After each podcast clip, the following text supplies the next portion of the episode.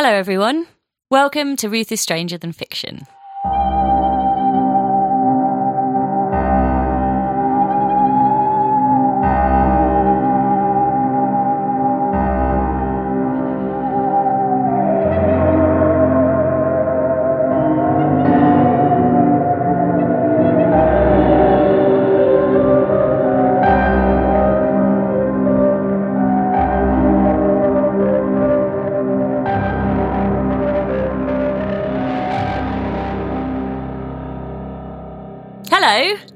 Everybody, thanks for joining us again today. An inevitable day has come. The inevitable day when we have to talk about Matthew Hopkins, the horrible rotter, the Witchfinder General, one of the most awful figures of East Anglian history.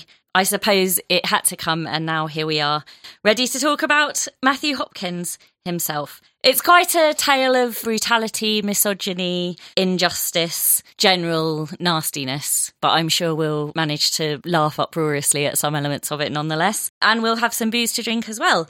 And I am joined today by Justin Crane, who you may remember from our Cambridge Ghosts episode. Hello. Hello. And we have a new guest today, the lovely Boomer. Hello. His official title, the lovely Boomer. Thanks for coming. My pleasure. Thanks for coming along. I know you're a fan of the show. Big fan. I've listened to all of the episodes. Thank you. I'm expecting you to have some stellar commentary. I have to say that Boomer was very upset he was not invited to the other one we did. I know. I remember Chris was like, "Oh, you should have got Boomer along." I gave him a quick fire round on Cambridge Ghosts. He knew nothing, so he didn't deserve a place. He had nothing to add on that occasion. It's not my area. Whereas witches and witchfinding, well, I mean, you know, and rotters, rotters, the brutality and misogyny. I guess you've come to the right guys now. Hopefully that's not true. I think a drink would probably help us before we plunge into the brutality and misogyny. To reveal more of my true self. To reveal a Boomer's true self. Oh, no. So I think, Justin, you want to welcome the first drink in. I do want to go first. Okay. Mainly because I think you guys are far more inspired than I am. And I did a very last-minute stop at Tesco on the way here. There are other supermarkets available. And I decided to go for a classic, if you know me. I went for a ghost ship. The classic ghost ship. Classic ghost ship for several reasons. Yeah. One, ghost fits within, not this theme. Absolutely not the topic today. Not the topic, but within the general theme of the podcast series. And also, Adnams is a Suffolk. Yes. Brew. Lovely. Pass them over. Oh, I only bought one. Great. I do like a ghost ship. So I'll just very quickly say what I've been reading to learn about Matthew Hopkins. One of the main texts I've been reading is called Witchfinder General, The Biography of Matthew Hopkins by Craig Cabell. I'd say it's all right. It seems it's written in a sort of strangely conversational style, and he starts a lot of stories and then they don't seem to go anywhere. So it's interesting, but I'd say an incomplete study of Matthew Hopkins. I discovered. And also, much better and more kind of academic, a book called Witchfinders, a 17th Century English Tragedy by Malcolm Gaskill, who's written a lot about witch trials and this sort of thing. And that's a much more sound book, I guess. It paints a really vivid picture of Hopkins and his crimes in the social and cultural context of the time. So it's got all of that kind of good historical stuff in it as well. Craig Cabell makes clear early on in his book, which I probably agree with, that Matthew Hopkins didn't really believe all these people genuinely were witches. He was just went a bit mad on power and, of course, got paid by the magistrates for people that were convicted. So there's a financial motive for him. So he got quite rich from all this nefarious witch hunting. It was a solid business strategy for the time. Well, it was. That's your thing. Yeah, kind of capitalising on paranoia, grievances that already exist within society and within small, close-knit communities. And he was ready to just sweep in and make the most of all of that. Well, at least no one's doing that anymore. So that's all right. We've all learned. Yeah. We have evolved since then. We are no longer just preying on the fears of people for financial gain. And just another quick note on that is that Craig Cabell does think that John Stearne, who was Matthew Hopkins' associate, actually was more convinced and kind of had, if you like, pure motives in the sense that he was sort of thinking he was rooting out evil and doing a social service, but Matthew Hopkins was just like, well, this is a way to make some money, have a fun time jaunting around East Anglia. if the Witchfinder General film is to be believed, having his way with poor young women who were kind of... wenches who were sort of blackmailed into this awful situation. You can't imagine he wouldn't. I mean, considering what his profession, his self-made profession was, there's no way he wasn't extorting people in every way imaginable. Yeah, and I think one of the most awful and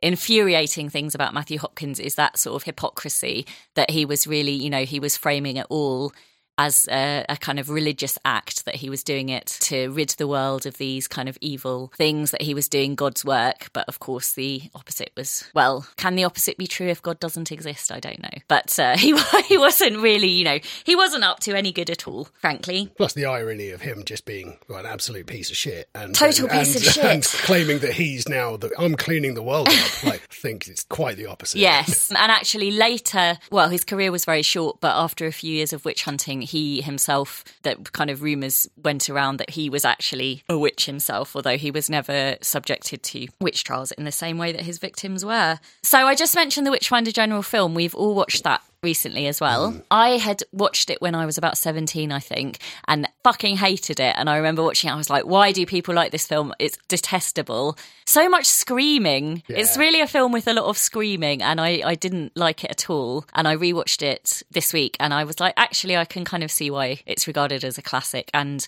it is a very cruel film, but the cruelty is very much shown to come from Matthew Hopkins, as opposed to, you know, you don't watch it and think, wow, this is great stuff, I love all this screaming. You kind of watch it thinking, this is fucking horrible. So I hadn't actually seen it before until last week. When I was surprised you hadn't seen it. Yeah, I've always seen clips of it and things, and it just always, I was more than aware of it, and it just always skipped me. But the thing that I realised last week is how different it was from a regular Hammer film, for example. It was basically, when was it made? Late 60s? 68, I think. 68. So it was like torture porn for 68, really. It's pretty brutal for that time, isn't it? Yeah, it's really brutal. What did you think of it, Boomer? I know you've seen it in the past. But... Yeah, I've seen it 3 times now. Once when I was young. I don't really remember. I remember not being a big fan of it back then.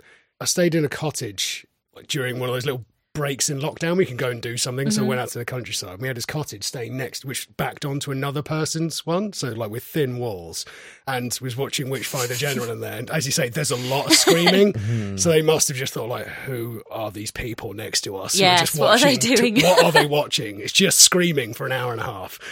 Yeah, I mean, I'd, if you haven't seen it, I'd recommend seeing it, but do prepare yourself for the screaming. And we'll... sort of, we can talk a bit about it as we go on, but I think it's not in many ways a true representation of what happened. And for me, having been reading about these guys, one of the most notable things was the fact that that John Stearne, his associate in the film, is just basically like an oaf, isn't he? A complete idiot. An oafish fool who's just sort of... kind of his Igor, isn't he? Yeah, yeah.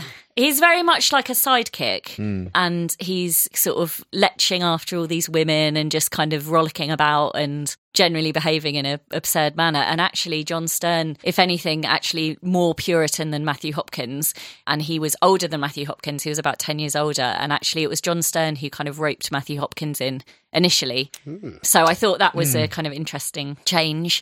And also, which I hadn't really known about when I was younger, and I guess because the film is so prevalent in the cultural consciousness about Matthew Hopkins, he was so young in real life. Vincent Price was an odd choice. Yes. He was conservatively 30 years too old to play that part. So Matthew Hopkins, which, as I say, astonished me when I found out, he was dead by the time he was 30. So when he was doing all this terrible stuff, he was kind of in his mid-20s. So he was a really, like, a young man. Just to be clear, I don't like Matthew Hopkins. He was a complete bastard. But best to get that established straight away. Let's just make this very clear before what I say gets misconstrued. It's quite an impressive level of accomplishment that he managed to get at that age, and he must have been very wealthy from it as well. I heard that, and you may come across this later, I may be jumping ahead, but the equivalent of what he would charge or be paid for this was roughly in today's money about £5,000 per person, maybe even more, per witch. Unusually, because I usually do. I haven't done the conversions, but yes, I think he was paid,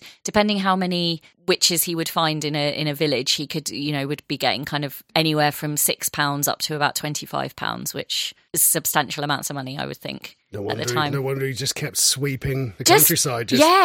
Finding more and more. So what I thought we would do, is just a little bit of background of the time. And then I want to talk in quite a bit of detail about Chelmsford witch trials, because that was his first big break, if you like. And that sort of established the pattern very much for what would happen in villages and towns all over East Anglia. It was always a really similar pattern of events. Is it like the classic, you preferred their earlier work, you know, like before he sold out and just started like mainstream witch killing? Chelmsford was the first, and all the rest were just cover versions. Exactly. Sort of. Yeah. Difficult second albums. Yeah. Do you know how many people he had executed or was kind of involved in? 200? The truth is we don't really know because records were really sketchy. So we'll say 200. So most... well done. A kind of conservative estimate, if we're looking at what's the lowest figure it could possibly be, is at least 100, and then I've read figures more often up around 200, 230. But yeah, the holes in the records are quite severe. So sometimes there's records that people did go to trial, but we don't know what happened to them afterwards. Some people were acquitted. Quite a lot of people died in jail, either waiting for trial or kind of after the trials waiting for reprieve. So a lot were hung. One was burned, which we'll come to later. And some just died in these really horrible conditions. Yeah, so it's quite a substantial hit rate for old Hopkins there. How did he get away with it? What was going on at the time that meant that actually this was sort of a feasible thing to happen? There'd been witch trials all across Europe for many centuries before. Germany had a lot of witch trials, Austria, places like that, and in England as well. But the events that kind of precipitated Hopkins partly were the fact that James I of England and VI of Scotland had been on the throne at the beginning of the 17th century. And he was very keen on persecuting witches. Do you know anything about him at all? He was a rotter as well. He was a rotter. James I had been involved himself in witch trials in Scotland. And there's the... witches. Sorry. The notorious North Berwick witch trials, in which many people, mostly women, were accused of witchcraft and horribly tortured. Conservative estimates for that place the victims at around 70, but again, it's possible it was kind of double that or even more. Would that be where, on a side tangent, do you think that's where Shakespeare used witches within Macbeth, because it was prevalent in that? Funny you should say that, because... No. King James wrote a book called Demonology, which was published in 1597, and that was a study of kind of sorcery magic, suggesting in part how you might identify witches. And apparently that was an influence on Shakespeare for writing Macbeth, which was first performed in 1606. So yeah, that sort of Scottish witchery definitely played a part. Is that before or after the Hammer of the Witches was written, if you know that one? Oh, I don't. It's like a German, like basically like a witch manual. Mm. So I think it was written in Germany. It's like, yeah, how like things that they do, how you can like sort of identify a witch, and also like what tests you would put them under, and things like that. It's just a big witch manual from Germany. On the subject of witch tests, what witch tests do you know?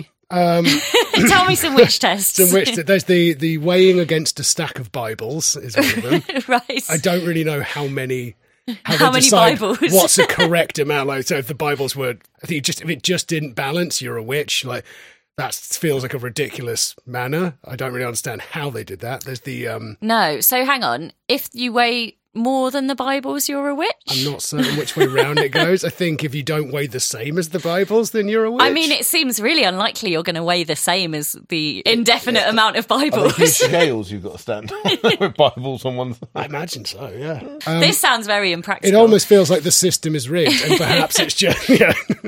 There's, what's the other, like where they would just constantly stab them with like a needle. The pricking. Yeah. That's what I noticed in Witchfinder General. There was a lot of pricking going on. They look for... If they've made a pattern of the devil, there'll be a devil's mark. And then they brought it into the Inside Number Nine episode. Oh, yes. They did, of the trial of Elizabeth Gage. Mm-hmm. There's some pricking going on in that as well. And it made me wonder, was that just taken as a homage to the movie? Yeah, probably General, to the movie. Or was pricking a real... Well, pricking was a real thing. It was real, and John Stearne was known as a pricker. He was known as a witch pricker. So actually, that bit in the film as well, where he's the one who's kind of jabbing these spiky things into people, was kind of based in fact. Horrible.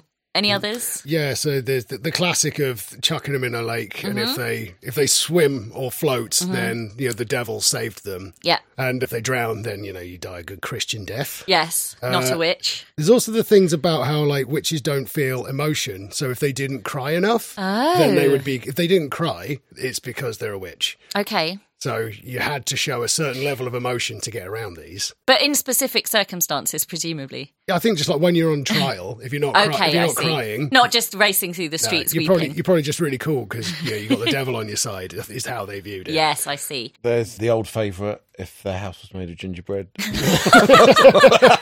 could do that. Kind of give the game away. If they've got two small children tied up in a cellar. I may have touched upon this in the Cambridge Ghost one, but the bridge on Bridge Street, mm-hmm. or which is the bridge in Cambridge, it should be known. It was known to have a ducking stool. Oh, really? Put on there, yes. Mm. I don't think any witches were burnt, but they used to burn people on Jesus Green. Now they just have barbecues.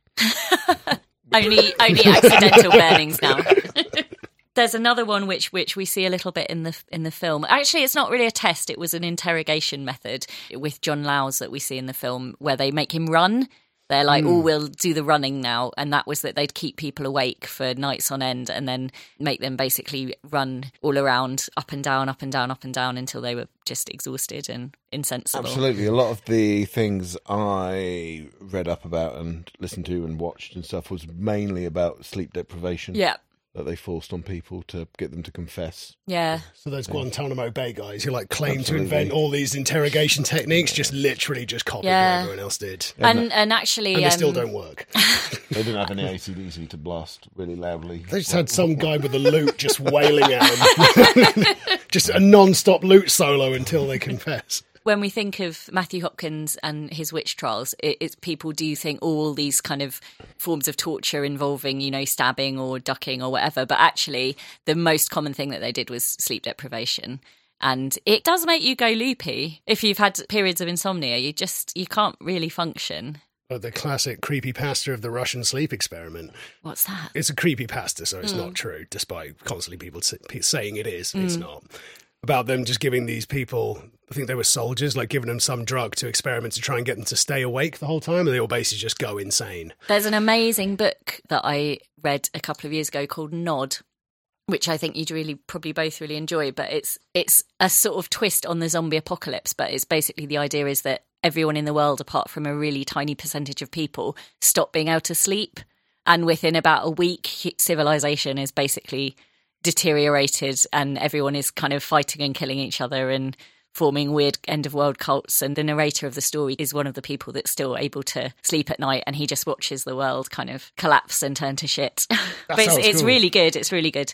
So James I, I'd forgotten about James. He was very keen on all this witch hunting. So there was a kind of a fervour in England and Scotland at the time for the genuine belief that this existed. People did really believe that witches existed and were doing harm to other people. The Witchcraft Act of 1604 was passed just a year after James ascended to the English throne. That was again kind of reflected of his desire to crack down on what he saw as being a scourge across the land. And actually what this meant was that Hopkins could actually carry out his crimes 40 years later in a kind of official capacity. And it wasn't something that was just being investigated by the church. It was actually common law. So the Witchcraft Act made it against common law to commit witchcraft. So it wasn't just that people in the church were saying, we think there's sorcery going on, we're going to investigate. It was a legal precedent. Was there a fine line of what was deemed as witchcraft?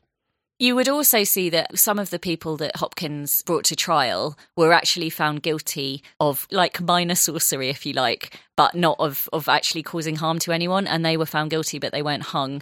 So even within the kind of official idea of what sorcery and witchcraft was, there were sort of levels. And the worst level was seen to be if you caused harm to people or to livestock, which was seen as property. So you kind of damaged somebody's property. What kind of penalties would you suffer for the minor infringements? Was it just a fine or are you still going to jail? From what I can tell, they mainly got just thrown back in prison. And actually, you could sort of put in for a pardon, and some of them would be pardoned after kind of a year or so of rotting in prison. But that's when quite a lot of them just died in prison because the conditions were pretty atrocious. Yeah. The other thing, of course, that's the important historical context of the time, and I think actually what the Witchfinder General does really well, the film, is to give the kind of Civil War context. Mm. So there was just generally, society was a bit chaotic, and I think that's a time when people can thrive if they're willing to take advantage of that. And there was a lot of fear through the land, so people that might normally have been a bit more sensible were existing in this kind of state of fear at what was happening. Are we talking about Brexit now? So many parallels to the modern world. So let's get to Hopkins. Yes. Directly, yes. You know. Katie Hopkins. Which one is worse?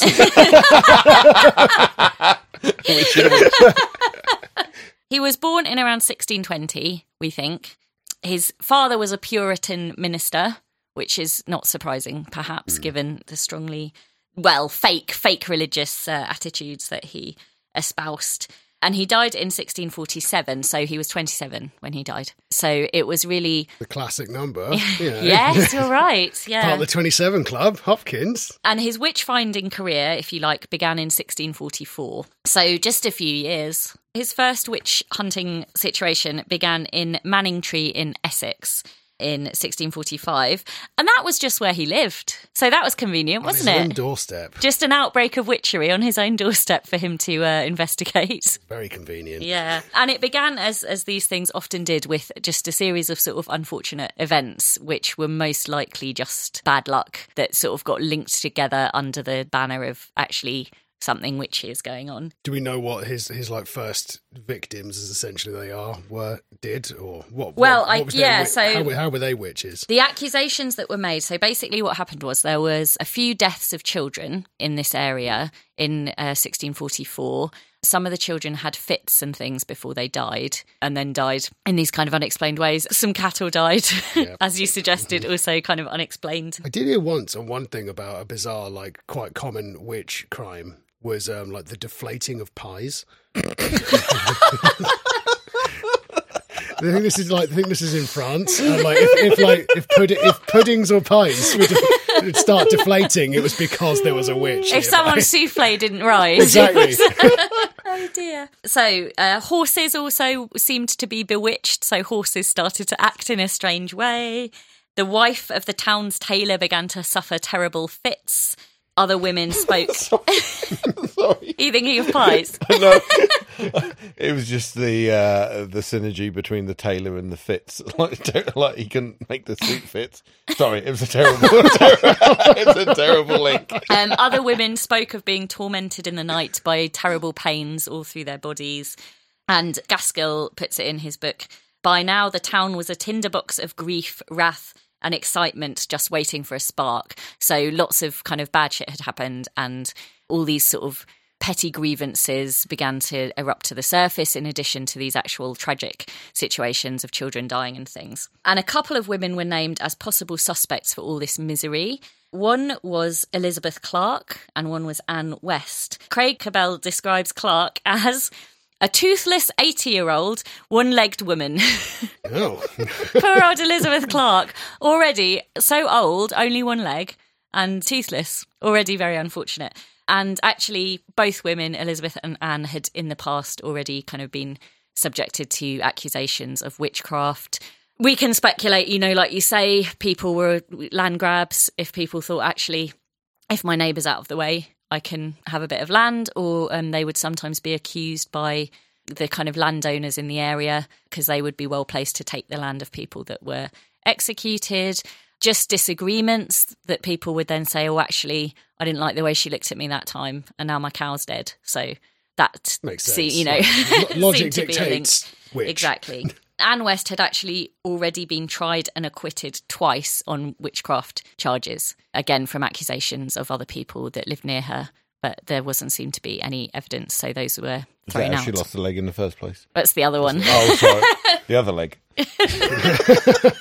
So it was already kind of like a febrile situation, and then Matthew Hopkins kind of saw an opportunity, basically.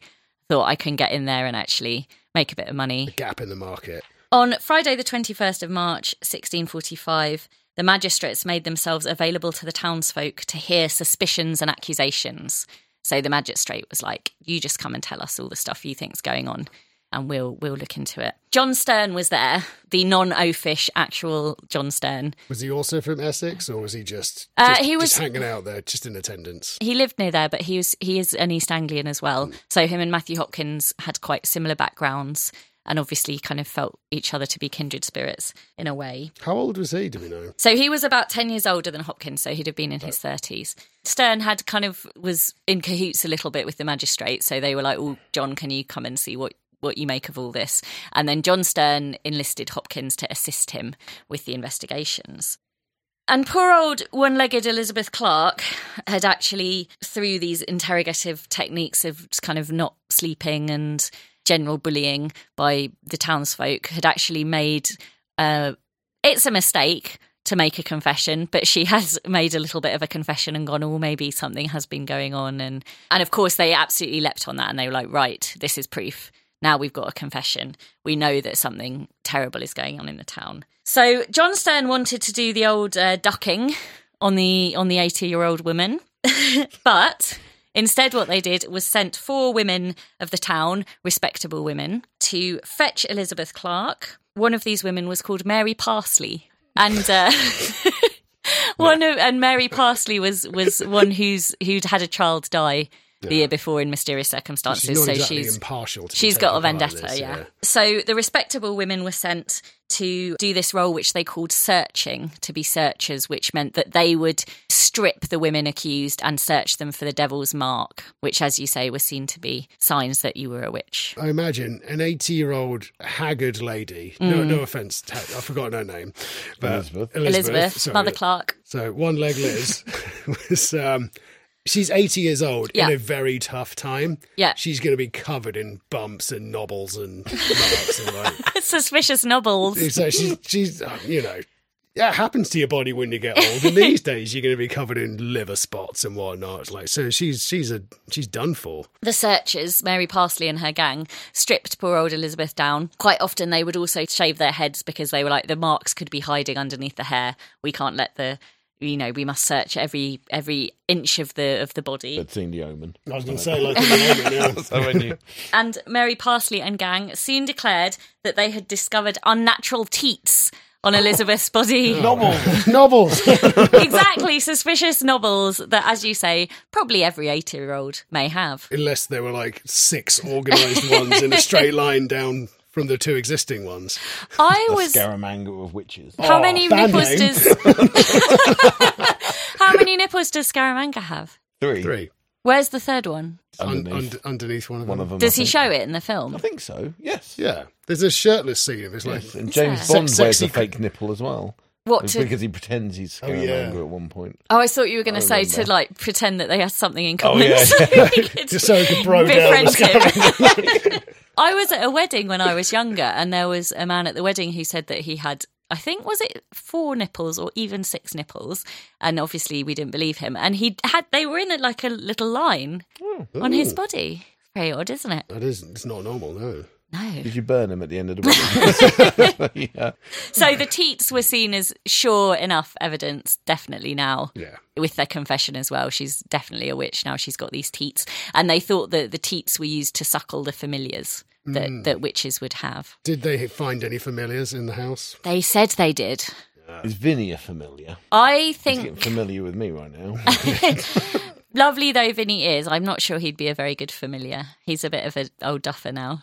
So then the next stage was, let's find the familiars. Now we know she's got these suckling teats. So they kept her under house arrest, and they searched all around her house for the familiars. They deprived her of sleep for several days. Eventually, under constant interrogation and sleep deprived, she confessed that she had copulated with the devil. Ooh. She described him as a tall, proper, black-haired gentleman. Sounds good. Yeah, similar how you imagine the devil, I guess. I mean, like, good on her. She's 80 years old, and she's, getting some with a tall, handsome man. She needs someone to hold the door open for her first. She's only got one leg. It's true. Yeah. And the witch-finding pair, Stearne and Hopkins, said that they themselves saw strange creatures in her house. So this is actually just a lie. Yeah. So they've just been a rat in there. They've gone from kind of getting other people to make accusations and things, and then they now are just easier if they just do it themselves. Like, yeah, we saw it. Oh, cool. Yeah, strange closed. Creatures or imps creeping about in the house at night, cat-like or dog-like, but not really quite cat or dog. So a bit like a dog, but with like really weird long legs or sort of strange distorted creatures. It was just Flynn. Boomer's dog Flynn was there. Is he that old? He's definitely a weird thing. You know, back in those times, you know, we didn't have Planet Earth on every Sunday, seen the whole world of animals that we have around us. So back then, you know, there could be plenty of animals that people just weren't aware of. Someone just had a kangaroo in there. What the fuck is that? There were early depictions of sloths. Or sloths, sloths, and they had seen skeletons of sloths, or they'd seen like a dead one that someone would bring back from a expedition overseas. But of course, they didn't really know how they moved, and they just assumed that they were like another four-legged creature. So there's pictures of them where they're like teetering on their on their toes, like upright, like a dog would be, but. Of course, we know that that's absurd. It's far too energetic for them. They are an aptly named creature. It's very uninventive, really, I suppose. Can you imagine being caught with a platypus before anybody else? You'd be fucked. Being caught with one? This took a dark turn. They do look like they're those made-up animals where they just stick loads of bits together, don't they? People still aren't. Taxidermy weird bits. Laying eggs, being mammals. Mate, what's happening? Madness. Don't even quack. No. Actually, do they quack? I don't know. I bet they don't quack, but do you think they make any noise? They must make some noise. I bet they... Probably like, when you sun them, they do. It's probably more like a... That's what she just did. Anybody got... Sorry, you throw in on this. What noise do platypuses make? Or platypi? I don't know what the plural is. I'm not playing I'm not playing your game. They've questioned Clark further, and she named the creatures. Have you seen there is a woodcut engraving quite famous of Matthew Hopkins, where he's at the top and he's got his big hat on, and then there's lots of like little creatures in the... Well, I think I've seen it. You might have seen it. It's quite well known. And that has the names of some of the familiars, Elizabeth Clark's familiars, engraved on it. Some of the names that she gave them were Holt, Pyewacket, Suck and Sugar, that's just one, and Vinegar Tom. Oh, I like Vinegar Tom. I like Pyewacket. I saw a film called Pyewacket. Yeah, I think it's about a mysterious witchy force, isn't it? It is. I think that presumably that's named after. That makes sense. Pyewacket. Yeah. Shall we have another drink? Yes. Do you want to do yours next, Boomer? Yeah, sure. I wanted to go fancy and do a cocktail. I'm not really a cocktail person, but I know that you like it on this show. So I found this one called a witch. What did I say it was? It was a witch hunt. Yeah, I think it was. Yeah, actually. A witch hunt, which doesn't have many ingredients. So I thought, cool, I can do that one. I don't have any of the ingredients. In terms of, all I've got is a bottle of scotch in my cupboard. Okay. That's it. That is one of the ingredients, though, so I thought it would be worth it. I only wanted to do it if I could find one scotch, and I found a 12-year-old scotch called Hopkins Reserve. Oh, nice. But you can only buy in Germany. Okay. So this story is just a catalogue of disappointments. It is. However, what won't be disappointed is I've got you a can of witch. Wow, just called Witch. It's called Witch by the Village's Brewery. So nice. It is a black IPA. Ooh, 6.5%. That sounds lovely. Great. So yeah, everyone tuck into a delicious can of Witch. Oh, thank you very much. I think just to give you some more information, because we were discussing Witch Hunt cocktail last night. Oh, yeah. Because I was thinking, maybe I could do that instead. And then I looked at the ingredients and like Boomer, I was like, no, I don't have any of those. Yeah. So it's there's a 12-year-old Scotch whiskey. Okay. You need martini extra dry vermouth and liqueur Strega. Oh gosh, I don't even know what that is. I think Strega is like it might be like it's based on the Italian word for witch or something. Oh, it is Italian, yeah. Okay. Oh well, maybe we'll make it one day. Instead, you've got this kind of witch, which is actually quite nice. Let's have a try. Strega is Italian for witch, so named because witches are reputed to have held a coven every Saturday night on the banks of the river Sabato. In Benevento, just north of Naples. I could have just read that bit. Yeah. Where they danced around a gigantic walnut tree. That sounds fun. Witches love a dance. Not Elizabeth Clark. Now we can hear about how the hysteria worsened from Elizabeth Clark and Anne West out to more people in the town. It spiralled quickly into a catastrophe of a much greater scale. So once Clark was interrogated and admitted to copulating with the devil, having these familiars, all this sort of stuff, then she basically kind of was all in, I guess, sleep deprived, ruined. She knew that she was sort of done for. Didn't have a leg to stand on. Well, she had one. That was nearly taken away. One could argue that her confession caused her to put a spell on the whole country and their paranoia. Yes. Are you blaming the victim here? Yes. Just don't confess, because then they've got you. So Clark said, yes, Anne West was a witch. She was already implicated, so she was like, well, I know she's fucked anyway, so I'll say her. She said Anne West's daughter Rebecca was also a witch, and it was they who had indoctrinated Elizabeth Clark. She also implicated a good number of other local women as well. And Hopkins and Stearne, of course, leapt on each new accusation, and they were like, right, this is another person for us to give the old pricking to, or do the... give them the old pricking. Sleep deprive them, see what they could get out of them. And it began to spread. Oh, no. It spread away from Manningtree and into other local villages as well. So it sort of began to become wider and wider, the net of those implicated. More and more innocent people basically were getting accused. And once the accusations were out there, as we said, if there's someone you don't really like, or you think, if they're gone, I can take their cows. All a lot of stuff about cows in those days. You just throw their name in the ring, and then chances are they're going to be taken away, possibly hung, possibly flung in prison. It's an easy way to get back at people. Yeah. Lots of people were imprisoned. 30 women were imprisoned and transported to Chelmsford. They were to be tried for sorcery and witchcraft, and John Stearne and Matthew Hopkins gathered evidence, and they had the evidence might be confessions, it might be other people had accused them, it might be evidence of teats or the devil's mark, all that kind of thing. You find the word teat amusing. Apparently so.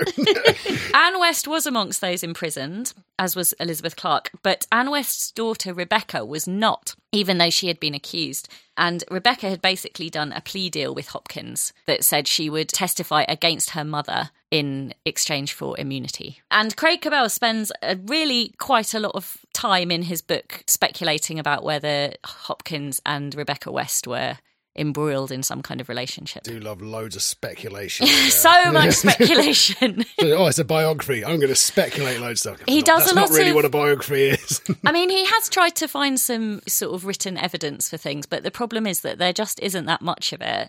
He'll documents, I suppose. Court, yeah, and he refers to Matthew Hopkins' book as well, The Discovery of Witches, but that's just Matthew Hopkins' own bullshit, basically, about what happened. Craig Cabell does a lot of saying, well, we don't really know what happened, but let's imagine it unfolded like this, and then he does a chapter of basically speculating about how it all might have been. I'm not reading that. It's weird in a sense when you say that she dobbed her mum in, basically. Yeah. You say that, and your first reaction is like... Ooh, terrible. Terrible. But these people were literally obviously fearing for their lives, because nowadays if you did it, or got accused of a witch or something like that, maybe prison or something like that, or a bad tweet. And that kind of thing. The wrath of social media turns on you. Yeah, exactly. But back then it was, and nowadays people turn on each other just like that anyway. But back then, it must be really like there was no really other outcome. Was it was absolute desperation. Yeah, you were gonna, if you accused as witch, you pretty much that. Oh well, that's it. Yeah, there's no way out of it, because it's the system is designed to entrap you. You can't prove that you're not a witch. How do you prove you're not a witch? Like, there's no actual evidence against you, because the evidence is ludicrous. Mm. So they don't really have to prove you're a witch. Just saying so and making up whatever they like is enough. But you've got a weird mole. Yeah, you've got knobbles, you've got teats, and I think you've got a cat. Like, oh, shit. Like, okay, yeah, technically I've got a cat. Oh, so you admit it. And this is the thing that you mentioned earlier, and it's not that it's... surprising that it still happened and everything like that, but you're saying that witch trials had been going on in Germany and all that, like, centuries before, and they still happened. And if my dates are correct, I imagine the Salem witch trials happened after Matthew Hopkins later, and all that. Yeah. And as we know, America was, the people were obviously not the indigenous people who were already there, but were founded by Puritans and religious maniacs, who obviously must have known this. That I'm obviously not in Facebook or Twitter times or anything like that, but they must have known of these things, and there was no evidence for it as such, but it still continued. Yes, and actually Matthew Hopkins' book, The Discovery of Witches, which he wrote just before he died, was referred to in the Salem witch trials. So they used it as a kind of a manual, if you like, for what went on. There's a weird theory that Matthew Hopkins faked his own death and then was involved in the Salem witch trials, like went off to the New World and played a role in it. That's a movie that should work. Yeah, absolutely. But he would have been, by then, he would have been old. He couldn't be old. He became Vincent Price. Yeah, so that theory does exist, but, which is quite fun. I need to read some fan fiction on that. That's like a twist at the end of a Salem Witch movie. It was me all. At the end of Witchfinder General, there's just like a little epilogue after the credits, and it's just him like scampering off to a boat to sail over to. It should have gone like the end. He died in the movie, didn't he? Yeah. Yeah, after the. He got axed. Axed up several times. He stood for quite a long time for someone getting axed. After you mentioned, like, on messages saying like that man can take an axe hit. Like, when I watched it, because I watched it after you said that, I felt like I sat there counting the axe hits. But he took minimum 14 axe hits before he died. I did notice the axe was really small though. It was a really small axe. It was a hatchet. It was like a very grand hatchet because it had like quite curved edges still as well. So 14 hits of the hatchet. Minimum of 14 and then he got hits. Shot. Yeah, because he was still going, wasn't he? And then the guy got really angry because he got shot. And he was like, oh, you're taking him from me. I wanted to give him 14 more axings. Yeah, you've had 14 goes on him, mate. Yeah, it's not my fault you're shit at axing someone, right? Look, it was embarrassing. It was a hatchet job. You're supposed to be a professional soldier. You can't kill an unarmed man with an axe. Maybe he was deliberately, because he wanted to prolong the agony, was like axing him in really specifically not in the vital organs. Precise. First, just a bit of axing on the wrist or something. Yeah, it's possible. Just a lot of arm axing and leg axing. The blood in that film was very poorly done, wasn't it? It was of the time, wasn't it? I suppose so. All the blood back then was like very, very bright red because it was more shocking to be like that. Rose. And there was a very camp man. Chris, who was the camp man? That dude. Yeah, I messaged you this. It's Steptoe. Oh, going to find some witches, are you? That was trying to hang on. Oh, we're doing it for a farthing and a half. Oh, you. Oh, that's nice, isn't it? He was an unusual presence, I felt, in amidst all the brutality and screaming. It was like turns out he can't act either. Like, that's all he can do. Because that's basically Steptoe, just that with more gurning. The modern day equivalent of it is like in a Marvel movie where a superhero from a different movie pops up in this one. And you're like, oh! And the Witchfinder cinematic. Yeah, you get Steptoe. I thought you were going to say it's like have you seen The Last House on the Left? I'm sure you both must have done. Where it's really, really horrible and it's kind of rape and awful torture and nastiness, and then there's those really bizarre scenes with the policeman where it's like kind of Jaunty, hilarious like Benny Hill music, and they're really inept and doing kind of slapstick comedy. It's really odd. They just feel completely bizarre, those scenes, when you watch it, because tonally it's off with the rest of the rest of the film. Back to the witches. Off they went to prison, not Rebecca West. 6 of the accused Manningtree women died before the trial date because their conditions where they were being held were so horrifying. Much of the testimony that damned the women was given by others like Rebecca West, who themselves were accused and saw presumably their only way out was to actually turn against the others who were accused. And actually it was the ones who maintained their innocence who were often the ones who were found guilty, because as we say, you can't really prove your innocence in those situations. Although admitting your guilt doesn't work out well for you either, you're fucked either way. True, yeah. Not as great. As soon as you're accused, you're done. In the end, 9 of the Manningtree women were found guilty of conjuring spirits, but were reprieved from a death sentence. They would spend many more months in prison, and at least 2 would die in prison anyway. The majority of the accused women were found guilty of more serious crimes, using sorcery and witchcraft to cause harm to others, sending the terrible fits, killing the children, making the baby stillborn, and they were sentenced to death. It was decided some would be hung in Chelmsford the very day after the trial, and 4 would be taken back to Manningtree to be hanged there. And I think that was the ones that they thought had killed, the local children and things, that they wanted the punishment to take place kind of where the crimes had happened, the heinous crimes. total sense. Well, I mean, based in, obviously, I'm not agreeing with it. I'm just saying, logic of the maniacs. The logic of that would be like, yeah, you want them to be punished in front of the grieving parties. Yes. The Chelmsford hanging took place on the 18th of July, 1645.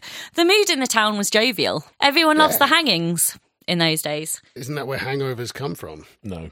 The term hangover. It might be. I've heard it said that it's like after a hanging, everyone would basically be a big party because that's the big celebration. Because they do a bank holiday often. They'd give everyone the day off work to come and see the hangings. Everyone would get smashed. Everyone would have a big party, and the next day they feel awful after the hanging was over. And that apparently that's what I've heard. The version I've heard of that is that, and that's why I said no straight away. You were very resolute. I was absolutely no. It's very similar. It's basically from what I've heard. Is that when the prisoner was being hung or hanged, so he wasn't a picture, the most important person at that time was the person taking him to the hanging, or them to the hanging, and they had to stay sober for the whole thing. And sure, they're working. Because they're working, absolutely. So, and they could be taking them distance to Essex. Mm-hmm. And stuff by horse, which would have taken time, so they'd stay sober for that long, because back in then it was always a party and everything. Swigging beer constantly. So it was when that was done, then it was named after the person who was doing that, who'd go off and get drunk and do that. So because they've done their job, but now the hang is over. They can. I like Boomer's version more. That means they like going out. If like partying was called a hangover, that would make sense. I think also Boomer's version. I like it because what that to me seems to also encapsulate is when you have a really bad hangover and you feel not just sick and headachy, but like an intense self-loathing that you get. And that seems to me to work well with the idea that you've everyone's had a carnival and you've watched people be killed. And then the next day you're like, oh, I'm a bad person. I'm a terrible person. Well, you can like that version if you don't like the truth. I have heard another version as well. What's that? I can't remember this one exactly because version 3. I may have been drinking. It's to do with like the rag that people wipe their asses with on the back of a ship. What? Didn't think that was going there. Sharp turn right here. We'll get back on the witches in a minute. Tell me about the rag. Apparently it's like when you like poo over the back of a ship, and they had like a rag that was like the hangover. I don't understand. And what's that got to do with being drunk? I can't remember. I was drunk. Oh no. I don't like this at all. I was drunk, but I still prefer the version I heard first. No one likes the version with a pooey rag in it. Exactly, there's a pooey rag on the back of a ship, and that's like where the hangover. I wish I could explain it, because I wish I understood it. But I suppose that they probably did shit over the back of a ship, though. Well, you'd have to shit off the side, wouldn't you? You can't shit on a boat. There's a. I'm going to move away from the pooey ships. Yeah, let's. Probably best. Yeah, please do. There is a bar or pub in Grassmarket in Edinburgh called The Last Drop. Not the pooey ship. Not the pooey ship. And I used to long ago. I used to take students up there for party weekends, basically. Mm-hmm. And used to tell them about the hangover things, but The Last Drop was basically outside a hanging place, so it was a pun on a play on words. I see. Okay. So you'd go in there for your last drop and your last drop. Clever. We'll probably find none of these versions are all true, and there's actually a more sensible way. We're just spreading misinformation. Please consult more learned people than I for the etymology of things. Pooey ships. Well. You can just imagine it. So the carnival spirit, whatever the hangover business, but these poor women being led to the gallows and hearing just all this kind of jeering and contemptuous. I bet some of them like spat on them. That's what I imagine you would do in a crowd. Rotten veg. Horrible. They were they staggered to the gallows, were pulled to the gallows. Margaret Moone was one of the women, Margaret Moone of Thorpe Le Soken, and she collapsed on the way to the gallows and died, presumably of like a heart attack or something on the way. Does the hangman still get paid if she dies on the way there? I say no. Oh, poor bastard. He was there ready and willing, but he hasn't done that one, has he? So. He's just a civil servant. You can't be angry at him. Poor, just the story of Moone's involvement had been a very typical one. Tragically, rumours about her had been circulating in the village for years, either because she was just a bit odd or she was a bit grumpy or, whatever. And when the witchfinders came searching, tensions bubbled in the surface and she was accused by her. Do you think there was an element of paranoia with that, in the sense where, let's say the witchfinders come into town, everyone's panicking, or like, you know... I'll do it first. Let's blame Margaret. Yeah, like, who can we pick maybe on?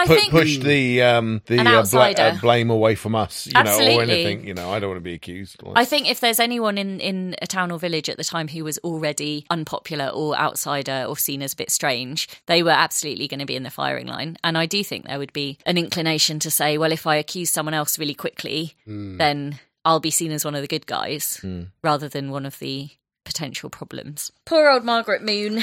Here's also something very tragic. When the other women reached the gallows, poor old one-legged Elizabeth Clark had to be lifted up to a height where they could put the noose round her neck. The indignity never ends. I know! Poor old Elizabeth Clark! Liz. Deary me. I mean, it's obviously terrible, and I don't want to give any sense of, you know, let's try and recuperate the idea of witches, but to imagine that she's 80, toothless, one leg, the fact that she obviously was an incredibly vulnerable person who had no power really over anything, and they kind of imbued her with this idea that maybe she has no leg and she is really, really old and frail, but we still believe that she can do all this damage and all this kind of, you know, these really powerful things to people. It's something I always wonder about, like when they talk about things like, basically like women being accused of witches and like, oh, they failed this test, or like basically so we're going to kill them. If they've got like the power of the devil, wouldn't they just be like absolutely demolishing the rest of you? Like if they've got all these like satanic powers and everything, how exactly... One, you'd get another leg. That's surely a quick fix for the devil. Like, have another leg. Yes, yeah, there you go. Teeth? Because if he can... You've got a nice gold grill in there. If he can grow you a teat, can't he just grow you a leg? Exactly. Just even if it's just a long teat, you can walk on the teat, you know. One leg and one really long teat. Yeah. But they should theoretically have the power just to well, we're going to take your hand. You go, no, you're not. You're on fire now. Where's the magic, you know? I suppose Stearne and Hopkins imagined that they were so powerful that they prevented the witches from... And because they wouldn't let them sleep, they sort of diminished their... You've got to be well rested to strength. Do spells. I think so. Yeah. The Manningtree Four, the four who were going to be taken back to Manningtree, and that included Anne West, who was the original witch, were executed by hanging shortly afterwards on the 1st of August. That's the Manningtree trials. So that was where Hopkins kind of made his name, if you like. Quite horrifying, of course. Yeah. And that only sort of whetted his whistle, if you like, Hopkins and Stearne. So they were like, this has gone quite well for us. Let's go, let's see what else we can shake down. Exactly. Exactly. Do a road trip. Yeah, hit the road. They basically divided up East Anglia between the two of them. Hopkins went one way, Stearne went the other. Okay. They each took some searchers and some helpers with them and just kind of went around East Anglia, Suffolk, Norfolk, Cambridgeshire. I think they got to Northamptonshire, Huntingdonshire, and just the same thing everywhere they went, kind of stirring up trouble. Has anything strange been happening? Do you know, any mysterious deaths, any odd cattle-related incidents? So how come Stearne's not better known then, really? Because I always assumed like he was like his side piece. Side man. Not trying to accuse them of something here. I was wondering the same the more I read about this. I thought, why is Hopkins the one? Do you think it's a bit like Boney M? Tell us more about your Boney M theory. Please explain. That like Stearne was the producer behind the. You said that Matthew Hopkins was younger. Yeah. So was he the face? Yeah. the beautiful face, the face of witchfinding. While Stearne was the producer, but doing behind. That makes a lot of sense. The Boney M theory. Holds weight. Was Hopkins a handsome man? Not in the film. No. Well, I think Vincent Price is quite handsome. I don't think we have much to go on, but I have read that he was rather an ostentatious dresser. I imagine he was vain. I think he probably liked to imagine himself as a kind of, like a heroic figure striding around with his fancy hat. Like a Puritan dandy. Yeah, exactly. And I think Stearne was probably a bit more... not as vainglorious and was kind of took a bit of a back seat, whereas Hopkins was sort of crowing about his achievements and that kind of thing. Clothing and so on. Yeah. just a brown jacket. Just a standard tunic with some good pockets. Yeah. So I think it must have had something to do with the kind of characters of the two men. But I also was thinking that Is it just that the film's based on a book, right? Obviously, the guy who wrote that book decided, he was like, okay, I'm going to focus on Hopkins. Mm. And then because the film is so well known, that's kind of become the version of history, is that Hopkins was the kind of the main guy. Because actually Hopkins wrote The Discovery of Witches, which obviously was used in other witch trials elsewhere and became quite well known. But John Stearne also wrote a sort of account of all the witch trials as well from his perspective. So it wasn't just that one of them left a legacy, if you like. They both actually did write about it. I imagine that one's a much more sombre, pious read. Maybe. I can't remember what it's called as well. It's got a really long title, and I think, you know, Discovery of Witches, snappy and good. He's got the pizzazz, the star power. There we have the fate of the Manningtree witches, or rather poor unfortunate souls who were swept up in Hopkins and Stearne's quest for power and financial gain. Next time we'll hear a bit more about how the gruesome pair roamed around the countryside of East Anglia, bringing misery and horror wherever they went. So please join us next time for part 2 of Matthew Hopkins, Witchfinder General.